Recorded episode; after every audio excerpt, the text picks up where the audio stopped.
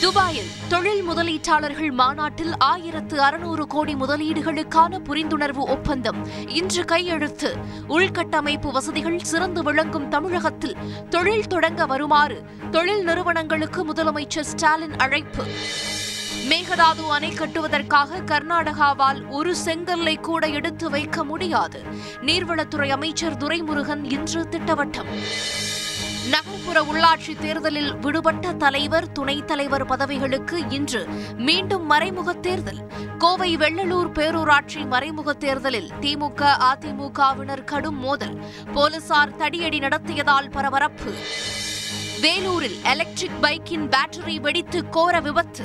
நள்ளிரவில் சார்ஜ் போட்டுவிட்டு தூங்கிய தந்தை மகள் மூச்சு திணறி பரிதாபமாக உயிரிழப்பு.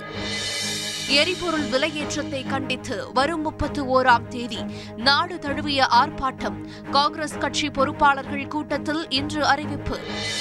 போரில் இதுவரை நூற்று முப்பத்து ஆறு குழந்தைகள் உயிரிழந்ததாக உக்ரைன் இன்று அதிர்ச்சி தகவல்.